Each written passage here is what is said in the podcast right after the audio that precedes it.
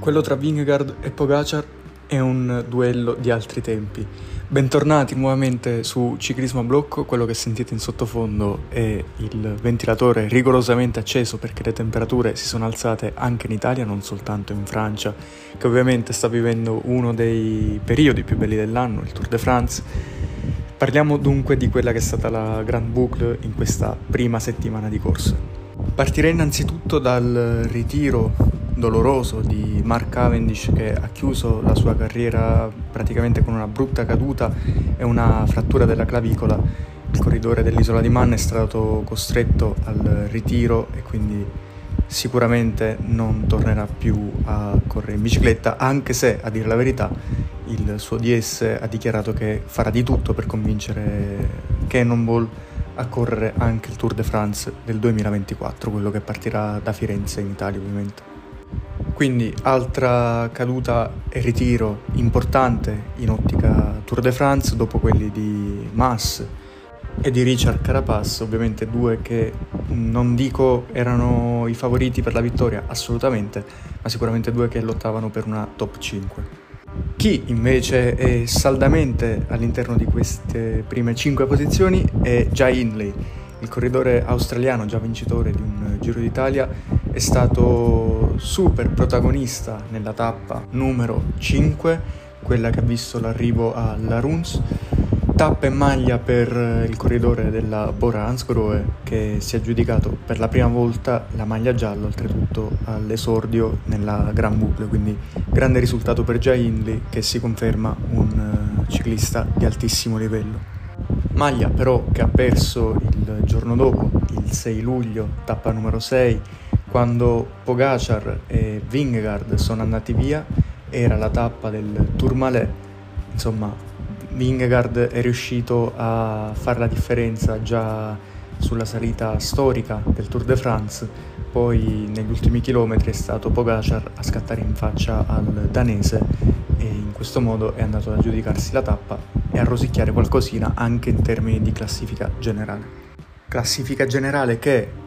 ad oggi vede Vingegaard ancora in testa, ma non è tanto il distacco perché anche nella corsa di domenica, tappa numero 9, quella che è arrivata sul Puy de Dôme, ha visto nuovamente il corridore della UE Emirates staccare Vingegaard, anche se di pochi metri, e riuscire a rosicchiare altri 8 secondi che hanno portato adesso Pogacar a solamente 17 secondi di ritardo in classifica. Si tratta di un distacco minimo anche perché adesso soltanto la coppia di testa ha un vantaggio di 2 minuti e 40 su Jai Hindley in terza posizione, 4 minuti e 22 su Carlos Rodriguez e 4 e 39 su Adam Yates. Simon Yates invece è stato coinvolto in una caduta e adesso si trova a 4,44 in sesta posizione, più indietro Tom Pitcock a 5,26. Insomma, si tratta di una classifica già abbastanza delineata per quelle che sono le prime due posizioni, perché ad oggi sembra difficile, se non impossibile, vedere un ribaltone di queste proporzioni. Insomma, Vingegaard e Pogacar sono i due favoriti già dallo scorso anno e stanno mantenendo sostanzialmente quelle che erano le aspettative alla vigilia di questo Tour de France 2023. Seconda settimana di Tour de France che a parer mio è la più interessante delle tre perché vede delle tappe molto movimentate, quella numero 10, la 11 e la 12, mentre 13, 14 e 15 saranno vere e proprie tappe di montagna con il Grand Colombier, il Port du Soleil e infine Saint-Gervais, Mont Blanc. In questo caso possiamo dire che Van Aert proverà a vincere almeno una delle prime tre tappe di questa seconda settimana, anche perché il corridore belga è ancora a zero in questo 2023, almeno per quanto riguarda il Tour de France. Stessa cosa vale per eh, Matteo Van Der Poel che dopo aver trainato diverse volate a, a Jasper Philipsen proverà a cercare il trionfo nella Gran Boucle. Attenzione però perché Sono tappe insidiose anche per gli uomini di classifica, basta poco infatti per perdere qualche decina di secondi e questa poi potrebbe andare a influire ovviamente sull'esito finale dell'arrivo a Parigi. La tappa numero 13 non prevede diverse insidie per i corridori che dovranno affrontare solamente uno sprint intermedio e successivamente scalare un horse category che è il Gran Colombier che misura 17,4 km e dipendenza media registra il 7,1%